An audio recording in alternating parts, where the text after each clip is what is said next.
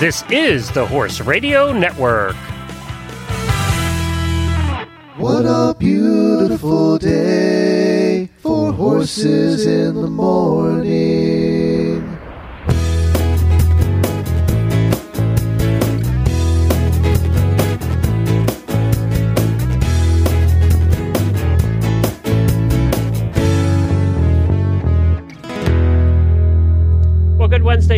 Everybody. I am Glenn the Geek in Ocala, Florida. And I'm Jamie Jennings in Phoenix, Arizona. And you're listening to Horses in the Morning on the Horse Radio Network for June 6th, episode 1947, brought to you by horseloverz.com. Good morning, Horse World. Everybody up, rise and shine. It's a new day. It's Wednesday, Wednesday, Wednesday. Here we can go again. And away we go.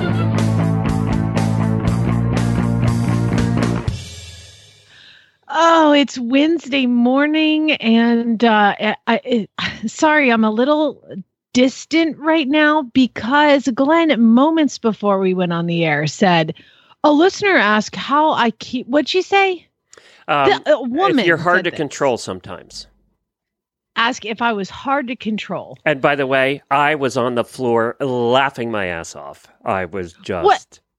What's really funny about that is that anybody would think you have any any possibility or like uh, just controlling me is hilarious.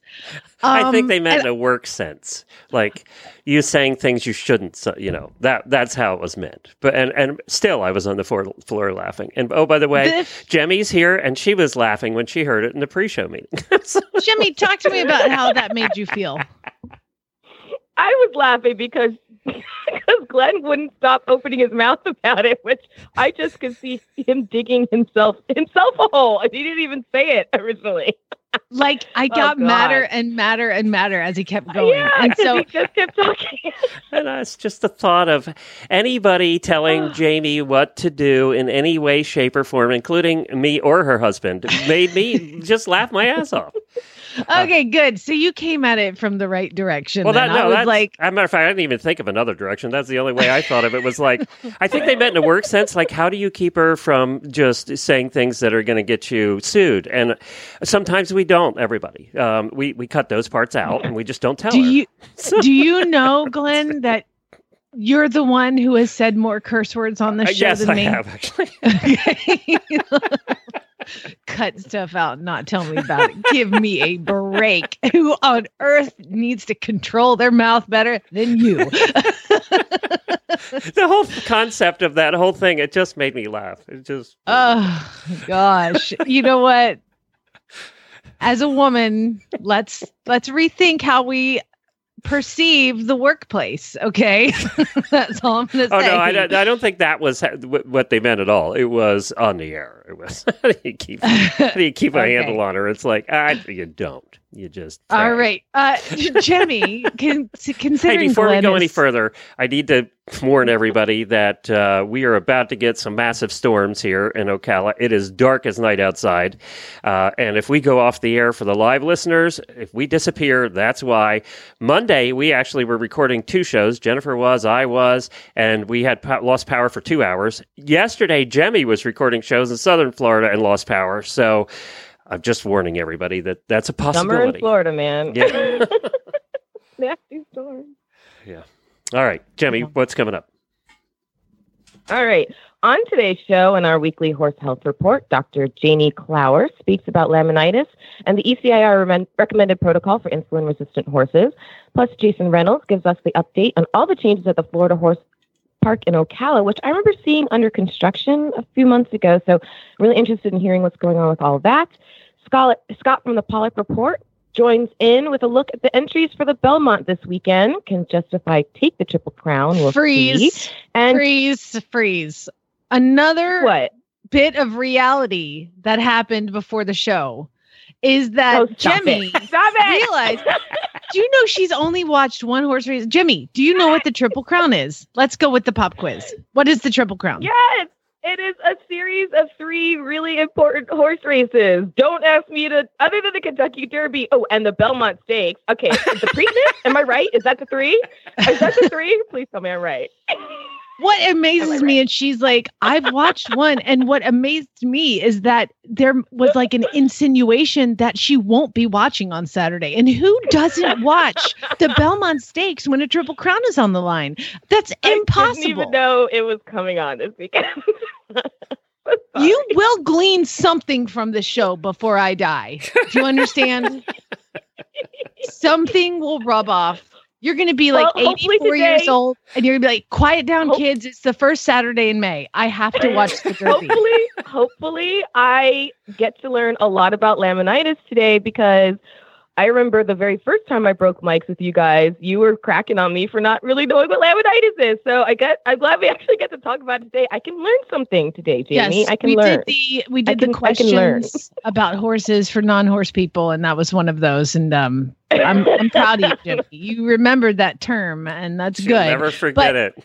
I don't understand how someone, a human on this in this country, much less this planet, but especially in this country, could not know that and uh, not watch the potential to make it triple crown on Saturday. Jamie, to make it work, I'm I'm like 25 minutes away from Wellington.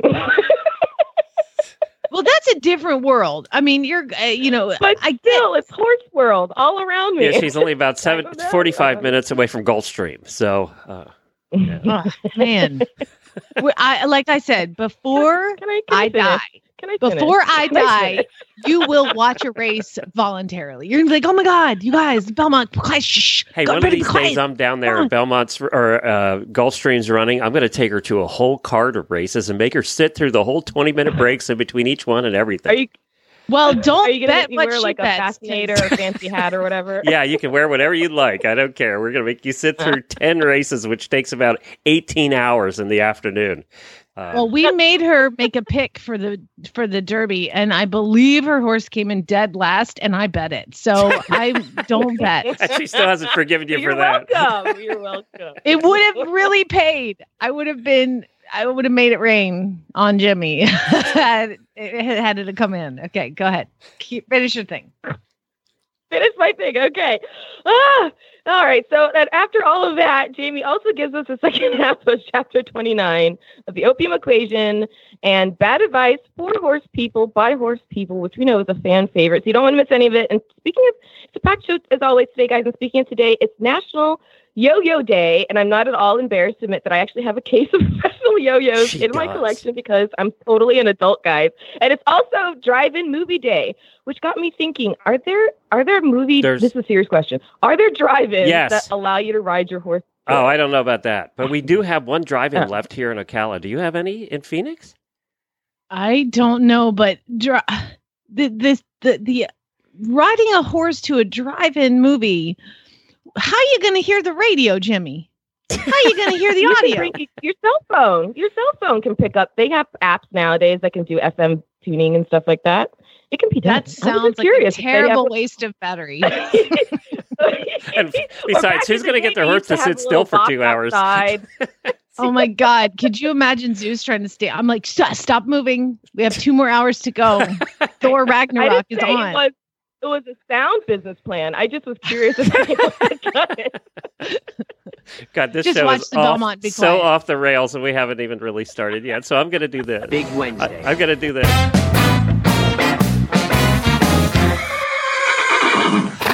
Okay. I'm going to give my Daily Winnie on a serious note to, and I don't even know their names, but I'm going to give my Daily Winnie to them anyway. On the cruise last week, and and there were two guys on the cruise that have been best friends from the time. Get this, that they were in in elementary school together.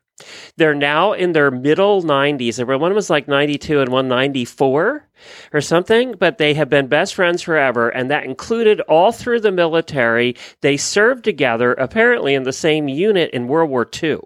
And they were in uh, many of the major battles. And they came on this cruise together. Apparently, their wives died. Each of their wives died like 20 years ago, and they've been inseparable ever since. And they just do all of these fun things together.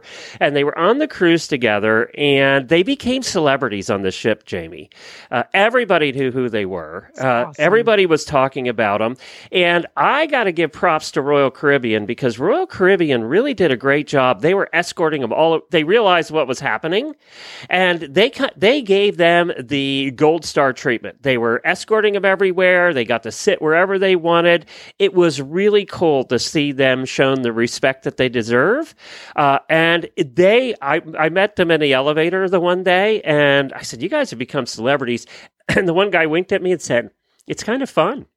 So Ah, that's awesome. they were great. About time. Yeah, About so time. so good for them. There's not a lot of those World War II guys left.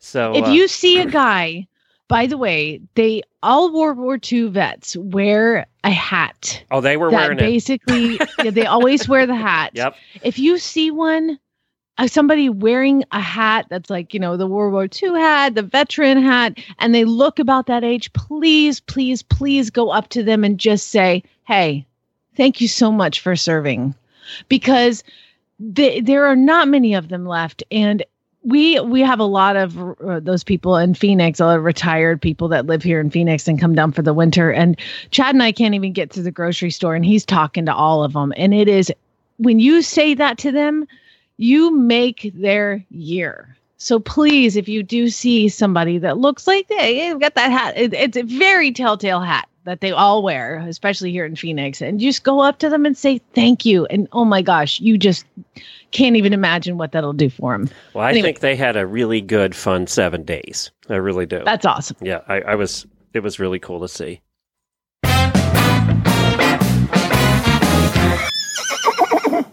I have two. The first one goes to Victoria. You know why? She sent me a lovely letter, and we're pretty much best friend pin pals now. So, uh, Victoria, thank you so much.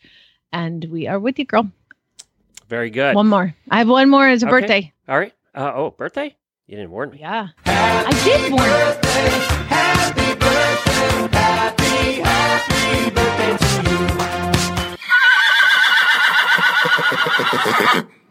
Yes, since the basically the beginning of the show, I've talked about a young girl who has grown up here. Her name is Abby. She is my babysitter. She is my student. She is my Isn't practically like my 45 nanny. now? I mean, we've been talking about Abby for like 10 years. I know. Well, tomorrow is her. Oh, this is this like this hurts me because she started riding with me when she was eight years old. Tomorrow she is 16 years old, and she's got her license ready. She's going in. She's going to drive in the. I guarantee the first place she drives is out here to see Joey. So, um, oh, it's yeah, 16 tomorrow. Happy birthday! I can't even believe it. Well, she was like good. she was like three feet tall. She rode the pony that's here Now when she started. than me, and I think. Now she's, She's- like six feet tall. Yeah. It's a Ha- consigned Happy model. birthday, Abby. Good job. Crazy. Good job putting up with Jamie. Be- uh, did she control you? Is she got? Yeah, All right. look for that. Uh, let's get to our first guest. It's time for the Horses in the Morning Horse Health Report, when our intrepid hosts, together with an unlucky member of the equine veterinary trade, attempt to inform, enlighten, or terrify horse owners everywhere into funding a Kickstarter campaign to mass produce Kevlar coated, bubble wrap lined equine products. Well, we are going to talk to Dr. Clougher this morning about the ECIR outreach group, basically about horses that have equine metabolic issues. And uh, good morning, Dr. Clougher. Good morning. Did I say that right? Did I pronounce it right? Yes. Okay, good. Good. Well, tell me first of all, um where where in the world are you? Uh, Northern British Columbia in Canada. Oh, see, all right, fantastic. I'm glad I asked. Uh, so, talk to us a little bit about what the ECIR is, because I'm not sure that I know. Okay, the ECIR is the Equine Cushing's and Insulin Resistance Group. Um, was started by a gal named Robin Siskel um, in 1999, I think, uh, to her horse was diagnosed with Cushing's disorder. And she started this group to find out more about what was going on. And then in about 2000, 2001, Dr. Eleanor Kellon came on board, and she is the driving hor- force behind the ECIR group. She is a very well respected veterinarian with a strong interest in metabolic syndromes and endocrine disorders. So the ECIR group, as it stands now, we have an outreach group on Groups IO that uh, gives people information about what to do with their horses who have been diagnosed with some metabolic disorders such as Cushing's or equine metabolic syndrome or um, other issues that might result in laminitis. And there is a website also, ecirhorse.org, where you can go and find out more information. So this is a problem that actually plagues a couple horses uh, at my house. None of them have gotten quite as far as laminitis, but I do have a couple ponies and mustangs and a draft cross here that are all, you know, we have to do certain things to make sure that it doesn't go any further. So let's talk a little bit about diagnosing and how to how to take care of a horse that ha- potentially does or will have insulin resistance or Cushing's disease. Okay, so insulin resistance and Cushing's are two separate disorders, Okay. um, although they share a lot of the same symptoms. Yeah. Diagnosing is by doing blood tests. You have your vet come out. It's a non fasting test. The horse should have, or pony, or mini should have hay in front of it before testing, for at least four hours before testing, but no grain meal of any kind. You ask for insulin, glucose, and leptin. Best to get the stuff sent to Cornell University because then you have a standard, um, you know, if you send it to the same place every time, you have a standard to check against every year or every six months if you test that often. For Cushing's, you ask for ACTH, and um, the only caveat with doing that is there should be no heavy exercising before the blood test, and don't trailer the horse to the vet clinic. Have the vet come to you. The blood needs to be spun and separated as soon as possible um, to ensure that the analytes don't break down and get degraded, and it's sent to the lab on ice. Okay. So we've so that's okay.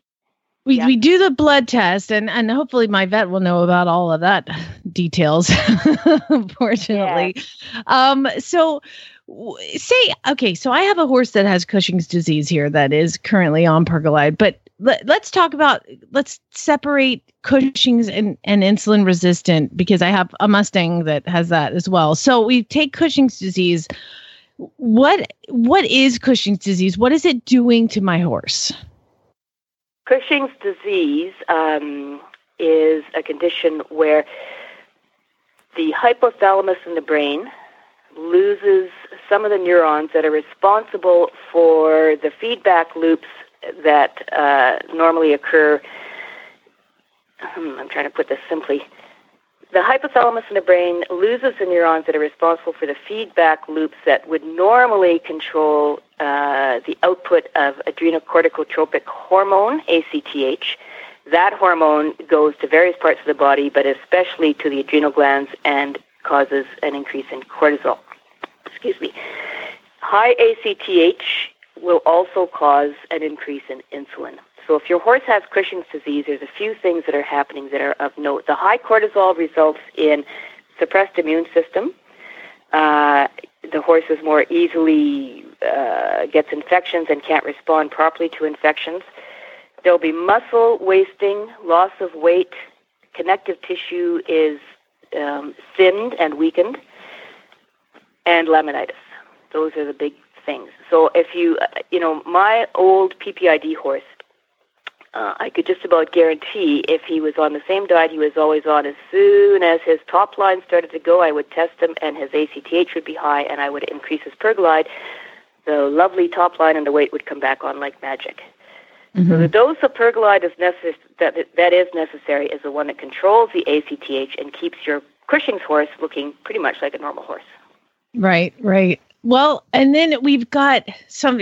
So it, all of that, like everything you're saying, is giving me like PTSD because I'm like, this is exactly what I'm dealing with, um, with this particular horse. Actually, Glenn, it's Chili that has uh, Cushing's disease, so Mm. everybody knows He's Chili. like so 85 years old.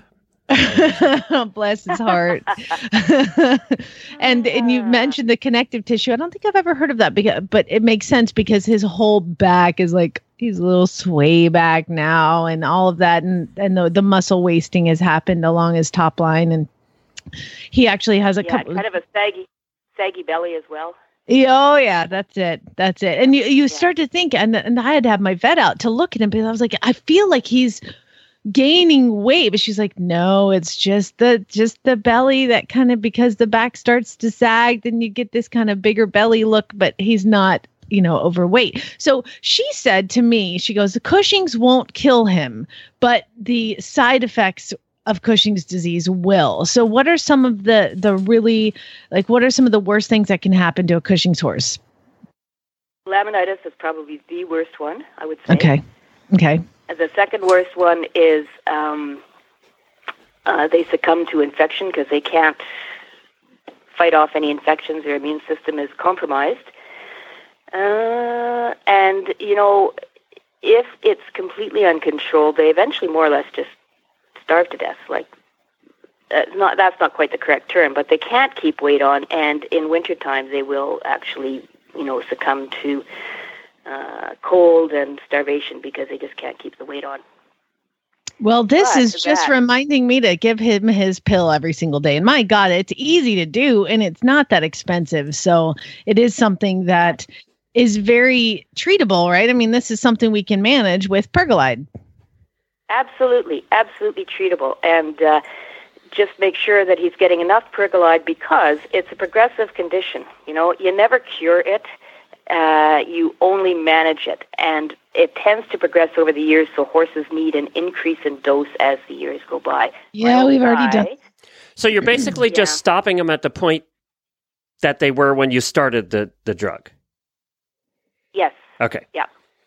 Yeah. And we've we've already had to up the dose once, so it is part of it. But before we run out of time, I do want to talk to you a little bit about insulin resistance uh, in horses. I have one horse that is a Mustang Zeus, and he is very cresty and just looks like my vet says that he is the, the prototype of a horse that will have insulin resistance. So we're pre-treating that. I soak his hay, um, make sure that it soaks for about half an hour before he eats it. Uh, what are some? What talk to us about insulin resistance real quick? Okay, Quick. insulin resistance uh, is, you know, it's a natural thing in a way because Mustangs, man, they need to pack on the weight because they don't have much in the wild, obviously. Um, uh, it's not like they're normally presented with huge amounts of food. So insulin resistance tends to occur in those horses that are easy keepers by genetics because they Mhm. need it to be. If your horse has insulin resistance, management is actually pretty simple. You want to feed hay, excuse me, that is less than 10% soluble sugars, ethanol soluble sugar, ESC, plus starch together. You don't don't worry about the fructans, don't worry about NSC, don't worry about WSC, just ESC plus starch has to be less than 10%. All the other dietary components also should be less than 10% ESC plus starch. So that means many, many, many bag feeds, excuse me, are not really suitable for the IR horse. And Uh, and by the way, sorry to jump in, the ones that say that they're low starch are not low ESC. I have been through 15 different feed stores looking for what would be a low ESC feed and I've only been able to find one out here and I have to special order it. Um, but that not that's very important that I don't think many people know. No, and it, it's a marketing thing. You know, often when a food says low starch, it means low starch compared to sweet feed or oats, which is Right. useless. Yeah, it's got to be below 10% ESC plus starch, and the starch really should below be below four or five percent as well because it packs a big wallop. There are I can count on one hand the feeds that are available that are suitable for an insulin-resistant horse. So Name them, many of those please. Yeah, we're, don't worry about uh, conflict. We're okay. Uh, we, if you can name a couple, that'd be great. I can absolutely name a couple. Um, I mean, uh, Triple Crown Naturals Timothy Balance Cubes. That's a brilliant one. It's guaranteed low ESC and low starch. It's just a hay cube, you know, but they like it. Nuzu Stable One, um, LMF Low NSC Complete. Oh, having a brain fart here. I knew I should have brought this up on my little See, that's okay. We have uh, uh, the one that I found out here is Triple Crown Light. And they do not carry it regularly, but Triple Crown Light is one. Um, and man, you don't even have to give that much, you know. Just enough. Yeah, Triple Crown Light you do have to be a little bit careful with because some of the bags are higher in starch than other. We our group analyzed some of our private members analyzed a whole bunch of Triple Crown bags. Sometimes the starch is as high as 11 to 12 percent. So you need to be a little bit careful with that particular one. Oh wow. I know on the website it says, yeah, I know. I know on the website it says uh, it's lower than that, but that's an average. So Gotcha. you bought That's a good point. When they make these feeds, maybe you don't know the answer to this, but uh, uh, I've always wondered this. So you said it depends on the bag. When they make these feeds, then it it can vary by the batch. It absolutely can, unless it's guaranteed Okay. to have a certain level of starch and ESC. So those those safe feeds will have that guarantee. How's the average Or- person just out there like Jamie out there just trying to find something know that? They don't. No, you have to work don't. with your vet. No. Yeah. You have to wor- you have to have a relationship with your veterinarian, one that you can ask questions and they will take the time to answer them. And and but you have to know what questions to ask too. So we've got this list. I would love if you could email me that list and I will post the list of safe feeds um online and so so all of our listeners could could check them out. So Absolutely. any more takeaways on two other- insulin resistance? Yeah, go ahead. Sorry, two other things that I forgot to mention. Soy hull pellets are, uh, they're not like a ration balancer or anything, but they're a brilliant feed because they are very low in sugar and starch. And rinsed, soaked, and rinsed again beet pulp is another one that is safe. But I'll send you that list and you can post it. That would be wonderful. We would really appreciate that. So, insulin resistance, what is the the main thing that can happen to a horse that has insulin resistance? Laminitis? Laminitis, yep. They have high in, high insulin in the blood will cause laminitis. So the goal is to feed stuff that doesn't promote glucose and insulin spikes. They almost always have a normal glucose, but they will have high insulin, and they might reach a tipping point where they're tipped over the edge into frank laminitis. You, you want to avoid that at all costs. Let me ask you a simple And the- question. One of the How about grass? yeah. Ha. You know, if you have a diagnosed insulin resistant horse that you're worried about, he should not be on pasture. There's really no safe time to be eating pasture because the su- the sugar um, varies so much during the day and the year. So that sounds terrible, but you know, if you look at uh, horses out in the western states, Nevada and stuff, they they don't eat grass because there isn't any. Yeah, right. Yeah, trust me. Jamie. Jamie lives in Phoenix, so she. Yeah. oh, good lord! Well, there you go. you know all about that. Yeah. Yes, I do. Um, I know all about it, but we do have uh, just enough to keep them keep them busy. is what I like Yeah. to say. Yeah. Um, Yeah. so so insulin resistance is me soaking my hay. Is that actually helping?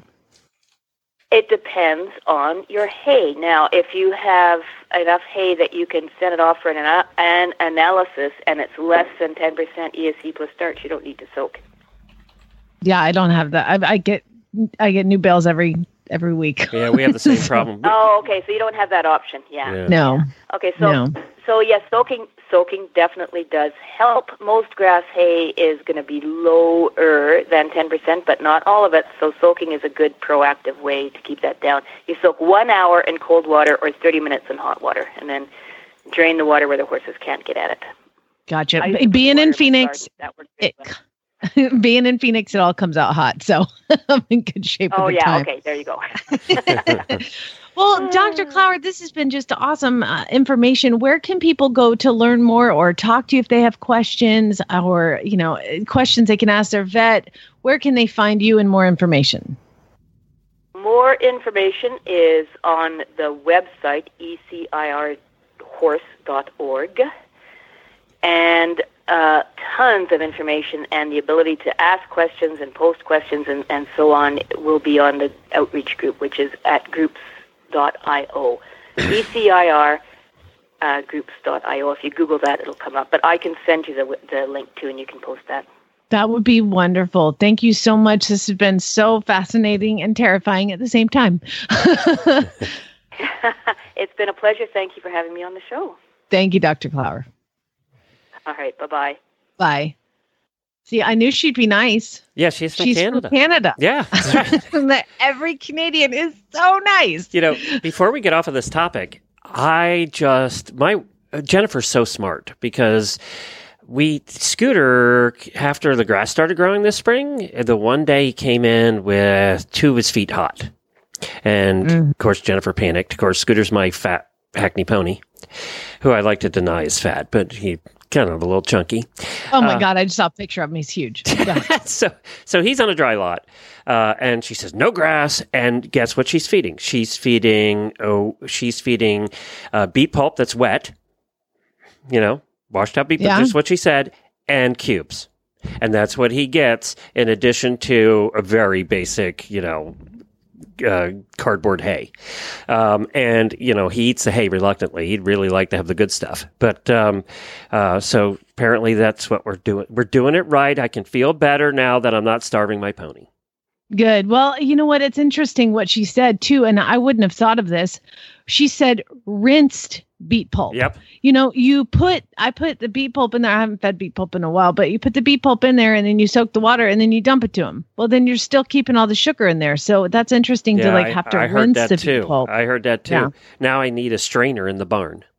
Uh, Dude, I'm telling you what, do you know how hard trying to figure out how to soak a flake of hay is? Because so I took the muck tub, right? I Yeah. take the muck That's tub. how most people do it. Yeah. Yeah. So you, I laid a, um, I thought I was so smart. I t- put a hay net Yep. over the muck tub, Yep. put the hay in the thing and soaked it. And then I went to lift the hay net out of the muck tub. Do you know how much that weighs? That's like 300 pounds. I was, there's no way I was pulling Not that. only that, it just, no matter how you do it to get it to wherever you're going with it, you're going to get soaked. Okay, I figured it out. I have the system now because now I tried 14 different ways to try to get the soaked hay over to Zeus. and so I went to Home Depot and they had these little garden carts Oh, and they yeah. look worthless. Just if you were going to put some in there, just you might as well carry it. It can't carry anything. You know, it's a worthless garden cart and it's $10 about the it- size Yeah. of a flake of hay. 10 bucks. It's got a little liftable, retractable handle and wheels. And I fill it up by the thing and then I wheel it out to the grass that we do have and I dump the sugar water in the grass and the grass looks amazing. so that is the way that I've been able to do it. But if anybody has any better ways to soak hay, please, Jamie at horseradionetwork.com. I'd be more than happy, but uh, I'd be more than happy to share a picture of my garden cart too if you, if you need it. It was like, they were on clearance at Home Depot, so hurry up and get one. Well, speaking of clearance, I was at uh, horseloverz.com this morning and they have a Oh, special off- offer going. By the way, there's been more and more of our auditors complaining about horse lovers because apparently it's become an addiction for some people. Yeah, Um, it's a problem. Yeah, I don't I don't know. I don't know why it's an addiction, you know, but it is. Uh, so saving they have a savings grow special today uh, where it's it's a certain amount off your order, and it, I think it's only one day only. So you're gonna want to get over there, and it's only one per customer. You can only place one order. So um, they're they they figured all of you out. our listeners. Uh, it's five dollars off any order, ten dollars off hundred dollars or more, thirty dollars off two hundred dollars, and fifty dollars off three hundred fifty or more. So if you were looking at a saddle or something, Or or, a some helmet, big you know, boots, or a helmet, Yep. something, Yep. this is the time to make that big purchase because fifty bucks off. Of, that's awesome. And they also, I don't know if you're familiar with Perry's products. They're actually made in Lancaster County, Pennsylvania. We we carried Perry's products and we had our store way back uh, 15 years ago when they first started. They make all kinds of girths and uh, polo wraps and different things like that. They have really good quality stuff. A lot of it's Amish made, uh, and their halters are Amish made, and and it's just really good quality stuff. They have a uh, overstock sale on Perry's products right now.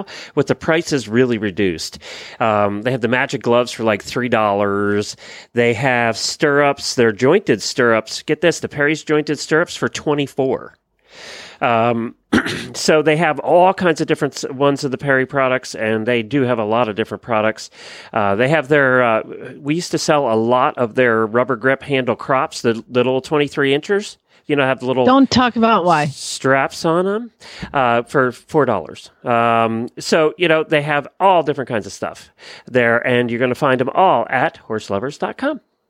Fantastic. So head over there today to find all of the deals there. All right, what do you want to do next? Some bad advice. You got you want to hear some advice? yeah, let's hear some advice. For bad advice for horse people by horse people. Play it again because you messed up the beginning. I did. And Yeah, now it's didn't it. time for There we go. bad advice for horse people by horse people. Thanks, Chad. So I couldn't decide whether to, or not to do the. I think my horse has ulcers. What should I put it on? Or how do I get the foot to grow more? Um, and they're both equally as fantastic in the advice department. And um, I just want to say to the ulcer people, please don't feed yellow mustard.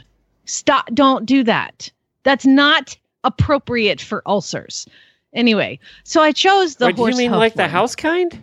Oh, I can't make it up. I can't make it What, up. like the kind that comes in a little, little squirt bottle you put on hamburgers? yeah, yeah, yeah. Why yeah, would you yeah, do yeah. that?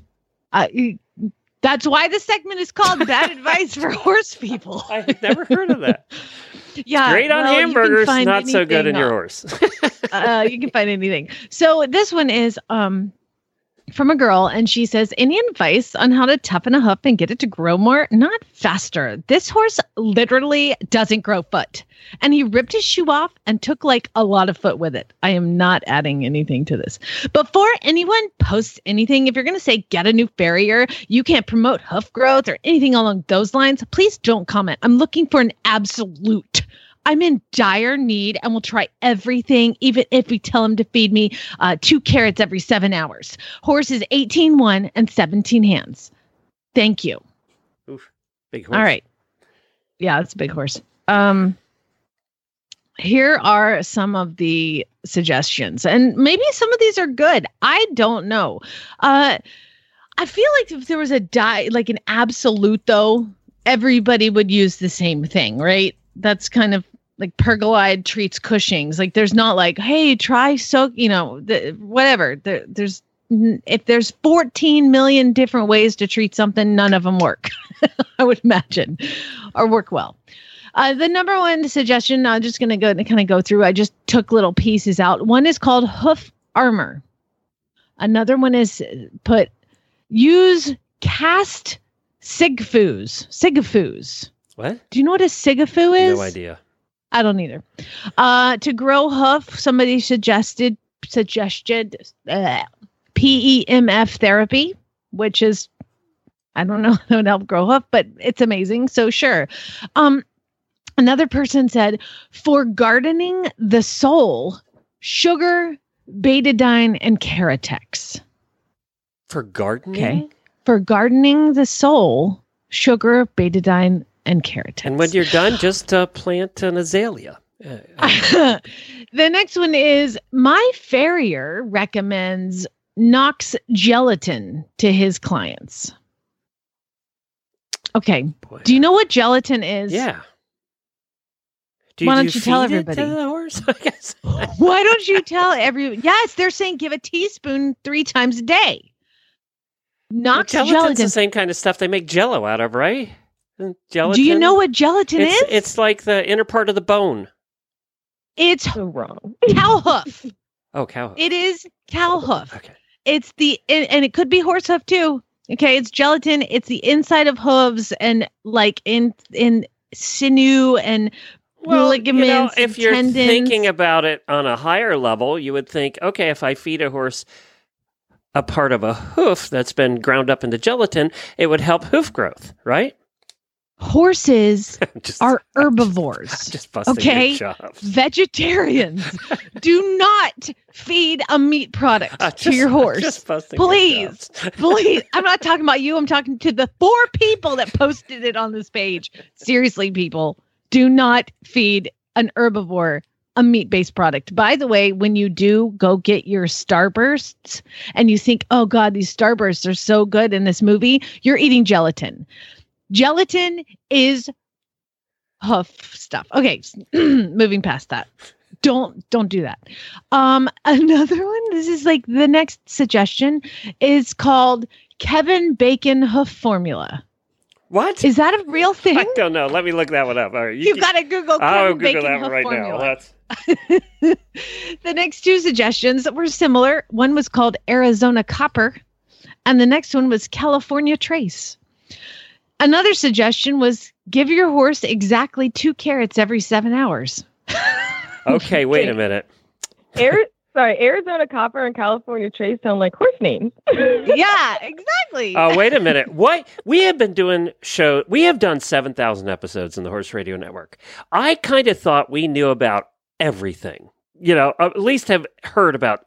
There is an entire line of Kevin Bacon's hoof products. No way. I Are don't you know serious? if it has anything to do with, you know, Kevin Bacon.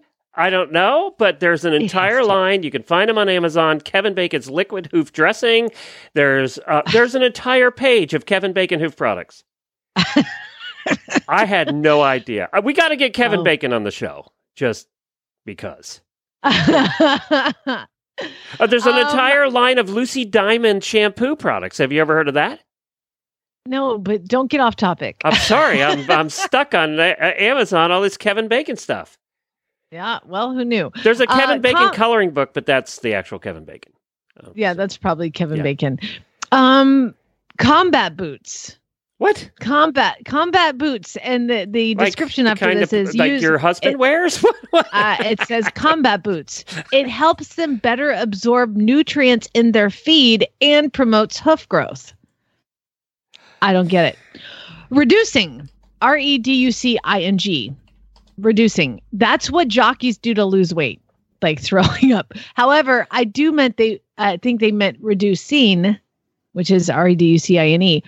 Applied lightly around on coronet band every other day for several days. That is a blister. okay. Do not blister your horse's coronet band. Okay. Don't do that. That is what Tennessee walking horses have done to them to make them step really high. all right, Okay? we're all going to continue learning today. We learned about Kevin Bacon products. Well, Kombat Boots with a K is actually Uh-huh. a supplement. Okay. It's an all natural yeast top dressing digestive aid, and it boosts horse digestion by eliminating oxygen in the intestines. What do they say about this next one? Do not bath. What? Rinse off horse unless absolutely necessary. Treat water like battery acid. They're, so they're saying water uh, uh, stunts growth? I Do not bath your horse. Water is battery acid. water is battery Uh, the acid. next suggestion is What do I do when it rains? or like there's dew like, on the grass. I can't even see the barn now. It's raining so hard here. Yeah. Uh, the next suggestion. This is again to help promote hoof growth. Don't bath. Uh, the next one: lounge at a slow trot, a trot or slow canter. Lounge your horse at a trot or slow canter. The next uh, suggestion was sound hoof conditioner. Here's another vote for gelatin. I gave my horse gelatin, Why would- and that really helped way, his why- feet. If if we say the word correctly and say lunge, why would lunging help foot growth? I don't. I don't know. I don't know. I, this is why it's called bad advice for horse people by horse people. And if you disagree with me and you think that gelatin is a good idea for giving an herbivore something that's meat based, you can just keep that to yourself. no, you can Uh, send it to Jennifer at horseradionetwork.com. She's not here. We can. Yeah. She likes complaints. Uh, the next one, Farrier's formula, but and, and that's a good biotin supplement, is. Farrier's Yep. formula. Yep. But they said Farrier's formula for like eight months. Do you know what happens in eight months? Your foot grows Your out horse anyway. is hoof regrowth. That's right. Uh, the next one is fantastic. I, I can't believe it took this long to get to it. Hemp oil. Hemp oil has helped my mare's feet immensely. Marijuana can help everything. Apparently, That's being proven Um, in our studies. More and more of the studies show segments are marijuana helps everything. Yeah, exactly. That's what I'm saying. Uh, the next person decided to ask Do more you- questions. Do, they, do the horse smoke it or do they put it on the feet? I don't know. Hemp oil. You rub it on your temples. Oh, That's what the- that's it. Um, so the next person decides to be super helpful, and I think we can tell where this is going. I want you to tell me the argument after I read this, okay? Okay. Pay attention. So, is your horse lame? Is he not barefoot? Some horses can't be shod every six weeks. It weakens the wall. Are you feeding any supplements? Sometimes those pricey supplements don't work. What do you use this horse for? Any chance of you protecting his feet while he is barefoot? You need to allow a little more time for the foot to grow? Question mark. What do you think this person's insinuating? I have no Shoes. idea. Shoes are evil. Oh, yeah.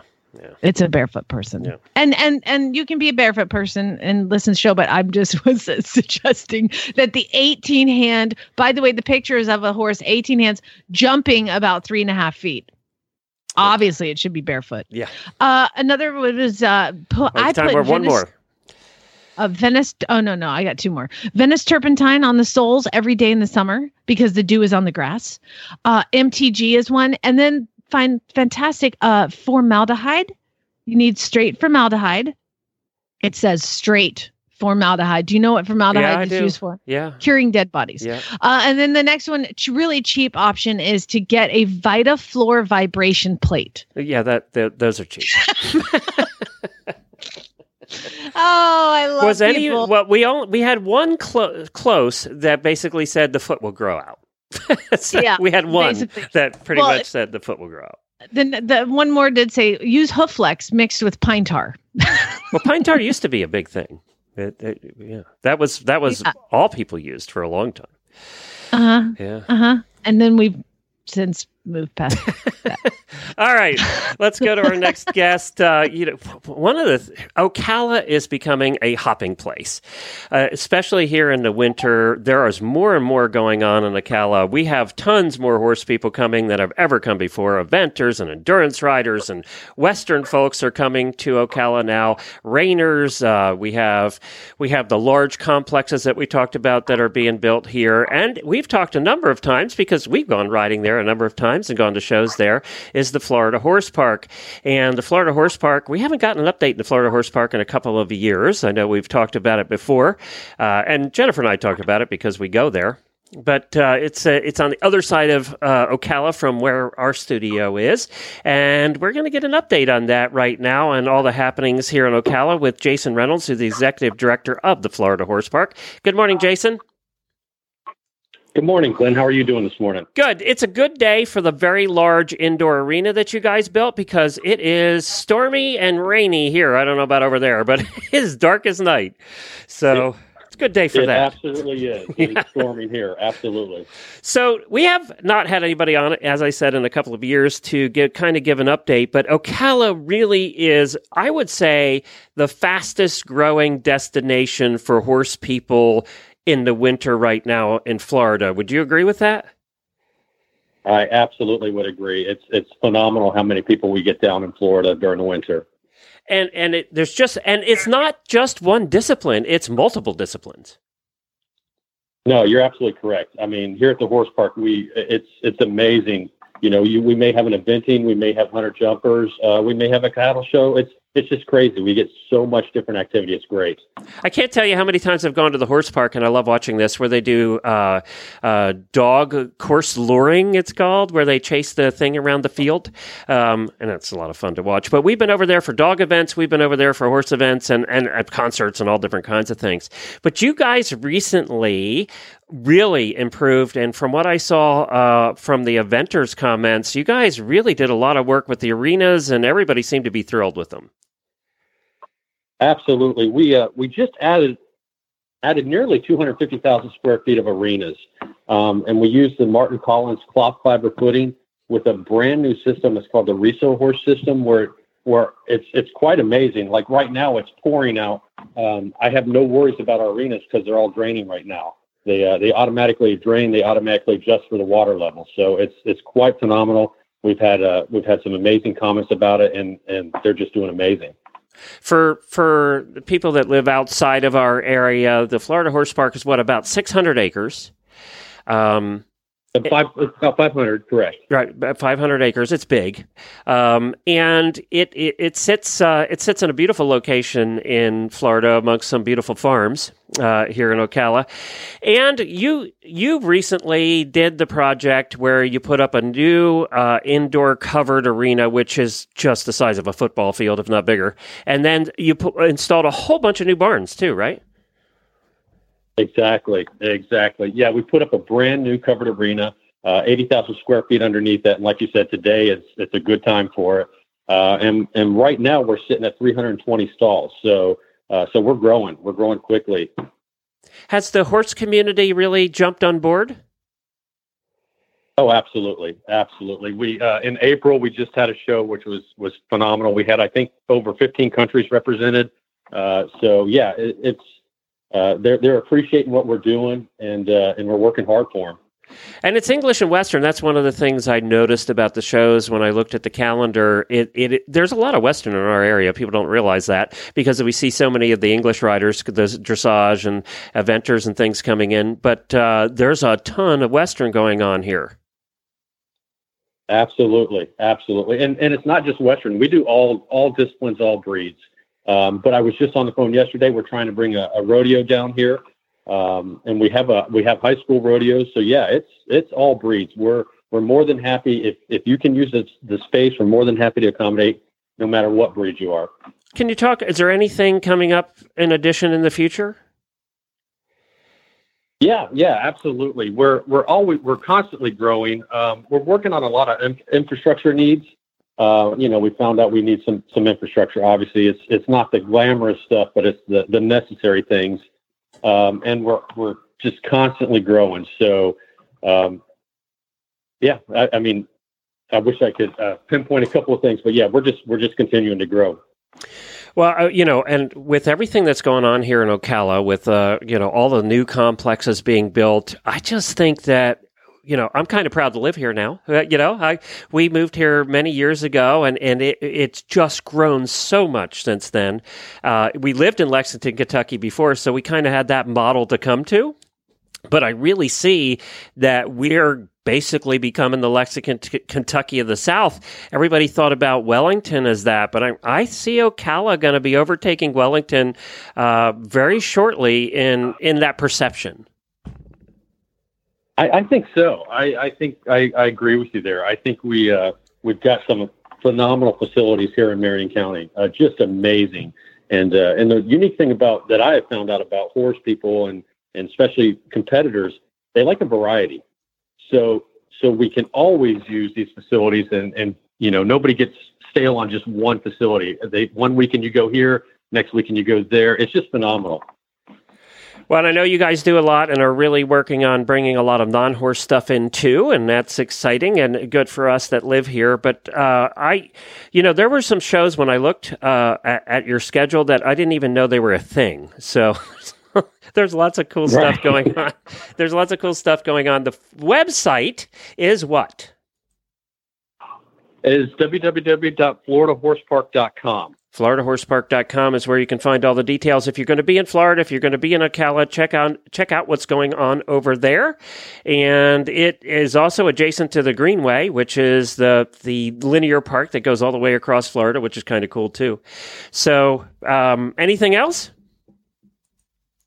I think you've done a great job, Glenn, of describing it. Thank you very much. All right, thank you, Jason. Florida Horse Park.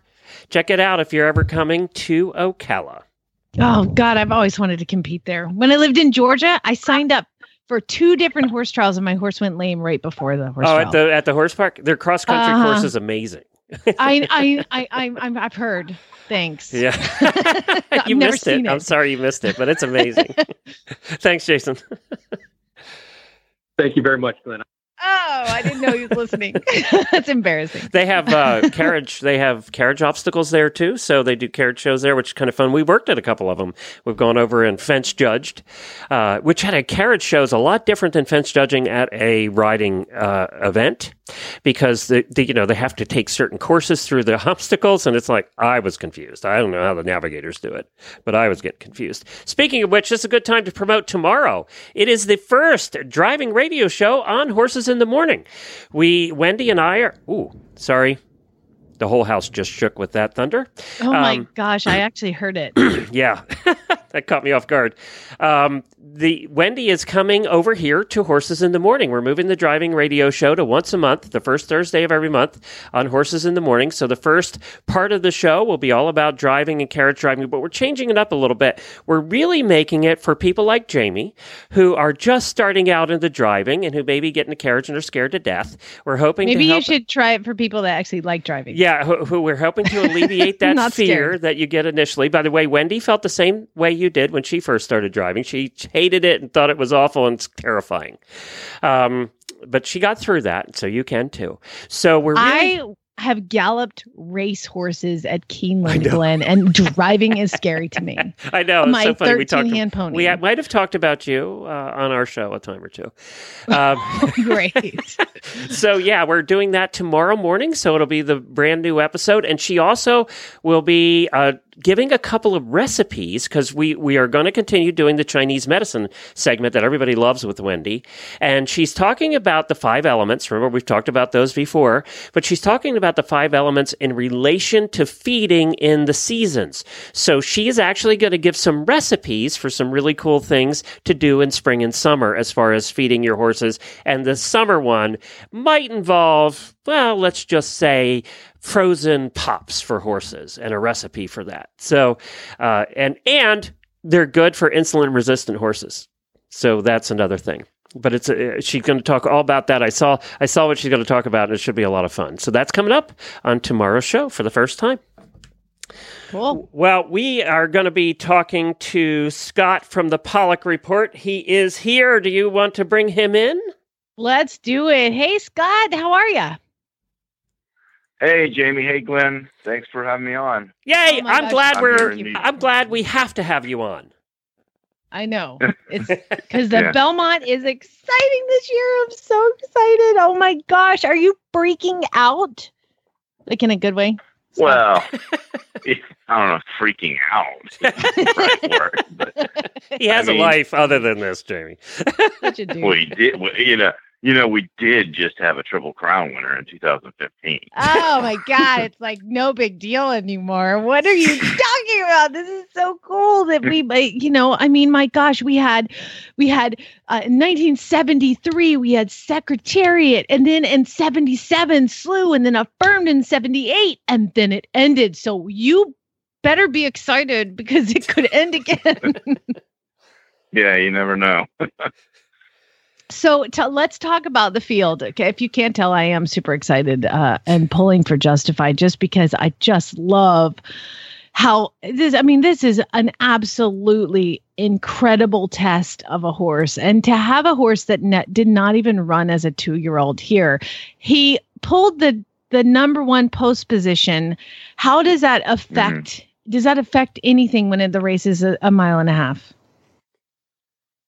Um, probably not, especially since he has such classy speed, some uh, you know a high cruising speed that he's put on display in every race, including the Derby and the Preakness, where you know people are people, people and horses try to run with him, and and they just can't do it. Uh, so the fact that outside of him he doesn't have right you know if if he had a real speed horse right to the the, outside of him that could be a problem because he might get pinned in Mm-hmm. the only issue the only issue for him is if he doesn't break well the one post can be a problem Right. because again he could get he could get pinned in but he hasn't shown any propensity to not break well and Mhm. i guarantee you mike smith will make sure he breaks well yeah. so and and and you know he's he's pro he was probably going to go to the lead in this race anyway So the fact that he is going to the lead and he gets to save all the ground by being in the one post probably is to his advantage in the end. Cool, cool. Now, now the horse just to his outside, free drop Billy. Uh, how is that? How does he do? Uh, you know, I, I'm so I'm so scared when the break happens. Obviously, you look at the Derby and and you know I think it was like the 15 horse just sideswiped four, and that always worries me. How does free drop Billy factor in to Justify's break?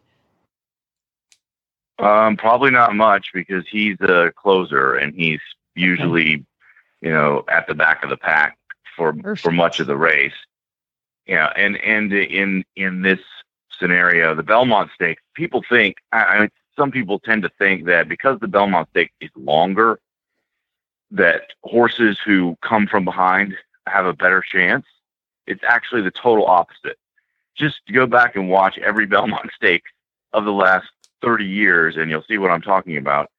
You have to be within five to six lengths of the lead heading into the far turn, or you have virtually zero chance to win the Belmont. Almost Mhm. all the horses who win the Belmont are close to the pace. Mm-hmm. So again, that's another thing that plays in Justify's favor, very much like American Pharoah in 2015. High cruising speed, gets to the lead, then the object of the the rest of the field is try to run him down, and so far no one's been able to do it. So again, he's you know he's a deserving and you know justifiable favorite. Well, we have some new horses in this race, though. Who are you looking at as the one who could, po- or two that could possibly chase him down at the end? Yeah, certainly. I mean, again, to me, the the one thing that could catch up to Justify is the fact he didn't start, as you mentioned earlier, Jamie. The uh, you know he didn't run as a two year old. His racing career didn't start till February 18th. He has had five races since then, three of them over a tiring, muddy, or sloppy track. So he has every right in the last quarter mile of the Belmont to maybe get a little tired. Um, he's shown no indication of that, you know, in his training, but that is where that's where this all comes down, and that's why, you know, if you're as a better, you might say, well, I got to take a shot against him. And if you're looking at um, the horses in this field that might be able to to track him down, I'll give you the two that I think are the the best bred, um, you know, and the best trained to to do that would be one would be Hofburg, uh, trained by Bill Mott, who is a Hall of Famer of the highest order. And going into the Derby, he couldn't stop talking about how good Hofburg was. And Bill, Bill Mott does, does not, you know, he does not uh, talk up his horses ever. So Yes, and I bet got- I- yeah. Thank you very much. And Yeah. uh, see how and, and he and he didn't. Well, he didn't have. I mean, it was the Derby. There's 20 horses. Uh, you know, it's it's just chaos. He didn't have a good trip. Mhm. Uh, he got bumped around. He still managed to finish seventh, and that's actually a pretty good finish based on where he started. Right. He gets Irad Ortiz. You know, his jockey is Irad Ortiz, who is is brilliant and uh, very good at Belmont Park. So Hofburg is probably the number one. Hofburg is so well bred. He's he's a Tapit out of a touch gold mare. Touch gold won the Belmont. So it's uh, the breeding is all there. He's bred to go a long way. The other one is Vino Rosso, who I said before the Derby would win the Belmont um, if he didn't, you know, show up in the Derby. And he's another one. He didn't have a good trip in the Derby.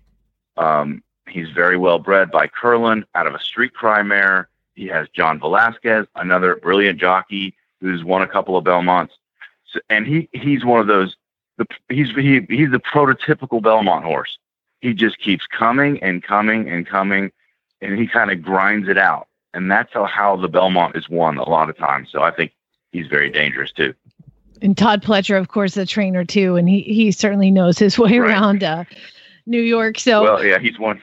he- He's won three Belmonts. So And, and I just looked at the weather, and there's a 50 per, to 60% chance of rain on Saturday in Elmont. New Yeah, I mean, it, it, again, it's uh, it, it as we've seen the last uh, two races with the Derby and the Preakness, the weather has been pretty fickle, and then all of a sudden the skies open up. Uh, but so far, the forecast has looked pretty good. Um, and hopefully, we get a dry track for once. if it rains on Saturday, as justify the horse. Okay, I'm I'm a horse, and I realize that. Oh, it's raining. It must be race day. You know, like he's going to start to associate rain with racing. And so he must be Maybe. like, why won't they ever let me run in the sun? What the hell? uh, he seems to like it. Maybe he likes it when it rains. So I think so. I think so. So so we've got that that would I guess be your trifecta you would play would be Justify, Hofburg, and Vino Rosso?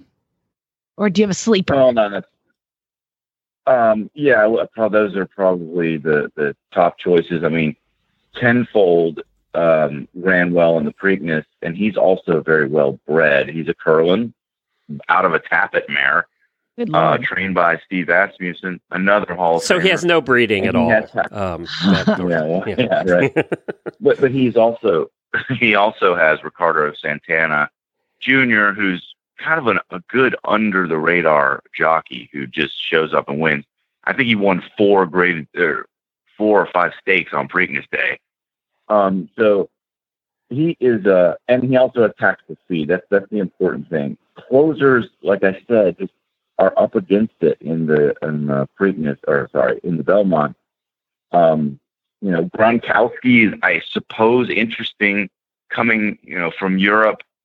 I don't think he has the breeding though. People Yeah. talk, you know, Chad Brown now has him in his barn. Uh, Lonhro, the sire, is not known for throwing uh, 12 furlong colts. Yeah, but you're going to hear endlessly, Scott, about Gronkowski with NBC because they're going to Yeah. run package after package Yeah. because of the new of the new New England Patriots Yeah. tight end guy R- Rob who bought into the horse. That's going to be a story we're going to get sick of seeing on Saturday. Yeah, probably, and that's why um, I'll let everybody else bet him, and I'll just say no thanks. Fantastic. Yeah. Well, so so we've got we're going to make our picks on Friday. A- anybody else that we should know about that's uh, that could potentially be a standout before we let you go? Well, I don't think there's anybody else that's going to be a standout, but um, you know, I think when we talked last time, it was the Wednesday before the Preakness. I hadn't really made up my mind Yeah. about the the the race in terms of how I would bet it. I ended up playing a, a really big exacta. Only I just one one exacta. I only played one exacta and it was straight exacta, and I played Justify over Bravazo, and Get out. only yeah, and that paid thirteen to one. Um, so I made quite a bit quite a bit of cash on that. And uh, Bravazo, you know, he I just feel like he's kind of coming into his own right now. Again, he's got tactical speed. He, you know, he'll be pretty close to the pace. Um, I won. Up. Where'd he go? Uh oh. Did we lose him? Uh, he's showing he's still on, but uh, I don't know. Scott, we can't hear you. But I think what he was about to say was he won a lot of money with Bravazo, so he feels a little bit loyal to him, probably. Well, to give you an idea, the two dollar exacta on that race paid twenty seven dollars. I doubt Scott's a two dollar better. Yeah, I bet his bet was a little more Yeah, than that. So if he played hundred, he came away with twenty seven hundred. So oh my gosh. Yeah. Scott, I don't know what I don't know what happened there. Jimmy, maybe you can just uh, give him a call back quick and tell him that we lost him and that we'll we'll just move on at this point. Um, we didn't hang up on him. I don't know what happened there. Now uh, it is getting rather nasty here, so why don't we do the book and wrap the show before I and let me take my headphones off. Okay, just to the update lightning you storm. on just to update you on the book, you might want to listen because we now know who did it. And it was the handsome nephew of Glenda Dupree. Okay. And his name is, oh gosh, uh, just Adam. Okay. There we go. So at this point in the book, he has like kidnapped Cat after he already beat, beat the crap out of her. He's kidnapped Cat and she is in the house underneath, like in some sort of like cave system. Okay. oh wow, This has really gone dark since I left on vacation. Oh, you have no idea. Uh, you have missed a lot. Hold on But you're going to want to listen to the first Bef- minute of this. before you start. Let me just uh, we we're we're having some tech issues here. Seems that we lost Colin's studio altogether. It wasn't just Oh. Scott. So, Jemmy, are you back? I'm back. It seems like we lost Colin's studio altogether. If you could just do me a favor and give Scott a call back and tell him we didn't hang up on him. It was a tech issue. You got it. Okay, thank you. All right, uh, so let's uh, let's get the book started. The Opium Equation is the first of the Cat Enright mystery series written by Lisa Wysocki. It features Cat Enright, a Tennessee Appaloosa horse trainer, Darcy Whitcomb, teenager with a trust fund, Bubba Henley, a budding juvenile delinquent, and John Gardner, a mysterious barn manager. And of course, there's Sally Blue. Thank you to the publisher Cool Titles for allowing us to read this book. If you want to read ahead, all four books in the series are available in stores and online everywhere or at lisawysocki.com. Chapter 29, Part 2. Help! I couldn't believe my ears. It was a faint cry. I had to hear it again to believe it, and I did. Help me! Although it was distant, I knew it was Bubba, and now I could hear him crying. Bubba! The crying stopped to be replaced with an ominous silence. Bubba, it's me, Cat. Are you okay? There was a continued silence of such length that I was afraid Bubba had cried his last. Then I heard him again, and as he spoke, I began to turn around, frantically searching for the body that went with the voice. Cat, it's dark. I can't get out. I'm stuck. Bubba, stay calm. I'm here, and I'm going to get you out. Adam or no Adam, I was going to find Bubba, and he'd better not try to stop me. Bubba, listen, I can hear you, but I can't see you. Where are you?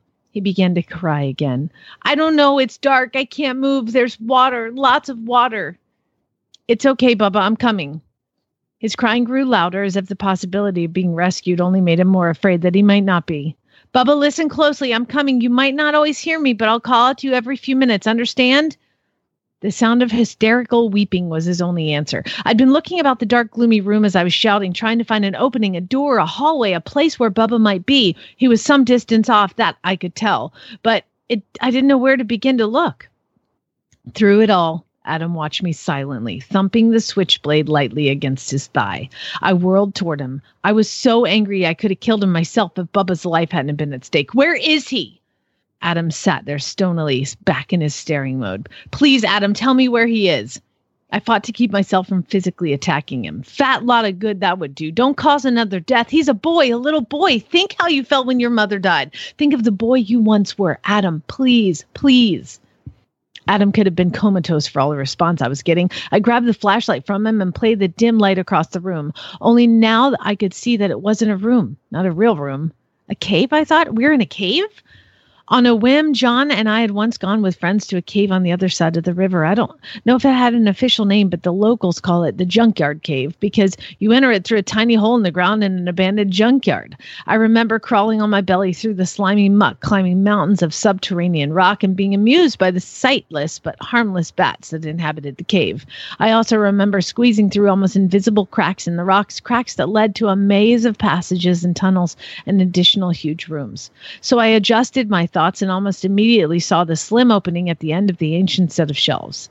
I poked my head right and uh, head and right shoulder into the crevice and found a fairly tall tunnel, about four feet wide.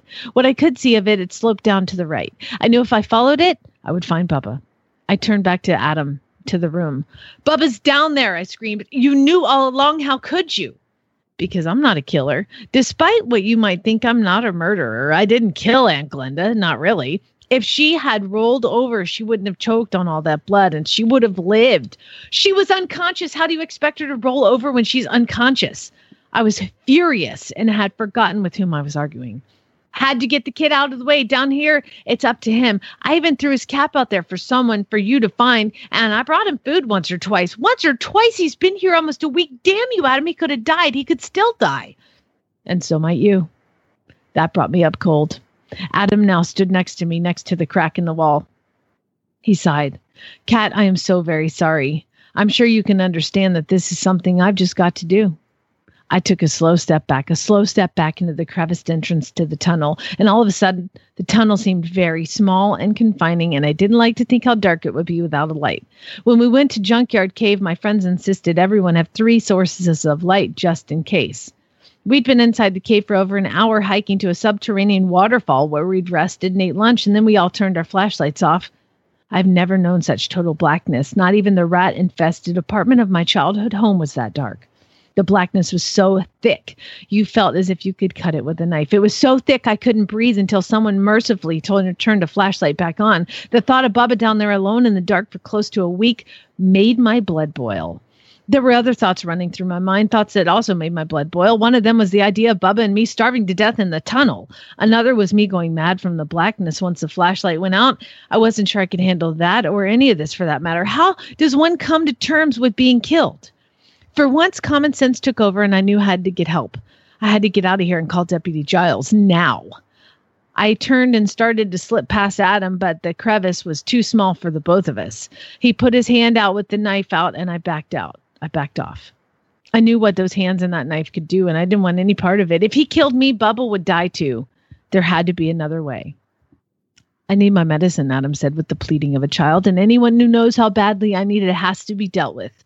Oh, Cat, you must understand the joy I felt when I discovered this room. I found the latch on the dresser by accident. When I saw the room, I realized the air down here in the cave is perfect for preservation of this kind.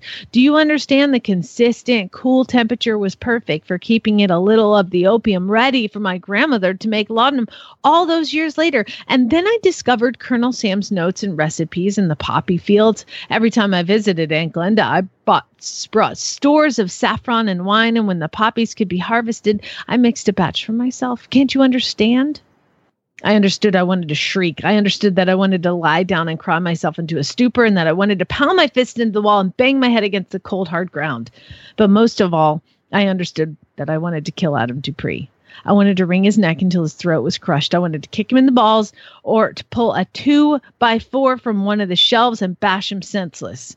But the total unconditional rage and fury unleashed inside of me was what stopped me. And I realized I wasn't going to kill Adam. Adam was going to kill me. If you'd have stayed out of it, Cat, if you'd have just stayed away, boy, ain't that the truth. Hindsight, as they always say. But then Bubba surely would have died, and I'd have gone to my grave knowing I could have done more and that it was not acceptable. Okay, let's think about this, Adam, I said, my voice surprisingly steady. You don't have to do this, you know. There are other ways. We can work it out. The blue in his eyes had returned and had never been so deep, his smile never more sincere. It was the smile, the eyes, I realized, of an opium addict. It was the smile of a person whose own needs so totally superseded the needs of everyone else around him, including their very lives. The powerful cravings had so engulfed his mind and body that all this seemed normal to him. This, for him, was a reasonable situation. No, Cat, I'm sorry, we can't work it out, he said. And amazingly, I believed he was truly regretful about this fact. I do have to do this. You know you'd never let me get away with it, but I am sorry. I am. And by the time anyone finds you and the little brat, it'll be too late. I'll be long gone with all my medicine and no one will ever catch up with me. Does that mean he wasn't going to kill me right here and now? It was a slim ray of hope, but one I caught just the same. No, Cat, I've got to do this and I've got to do it now. Go, go find your little friend. And with that, he gave me another shove.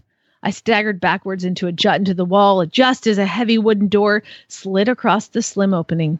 Realizing that the door had cut me off completely from Adam and the outside world, I banged on the door and screamed Adam's name over and over again until I was hoarse. I stopped only because during a break in my screaming, I heard Bubba crying and knew I had to get to him before it was too late.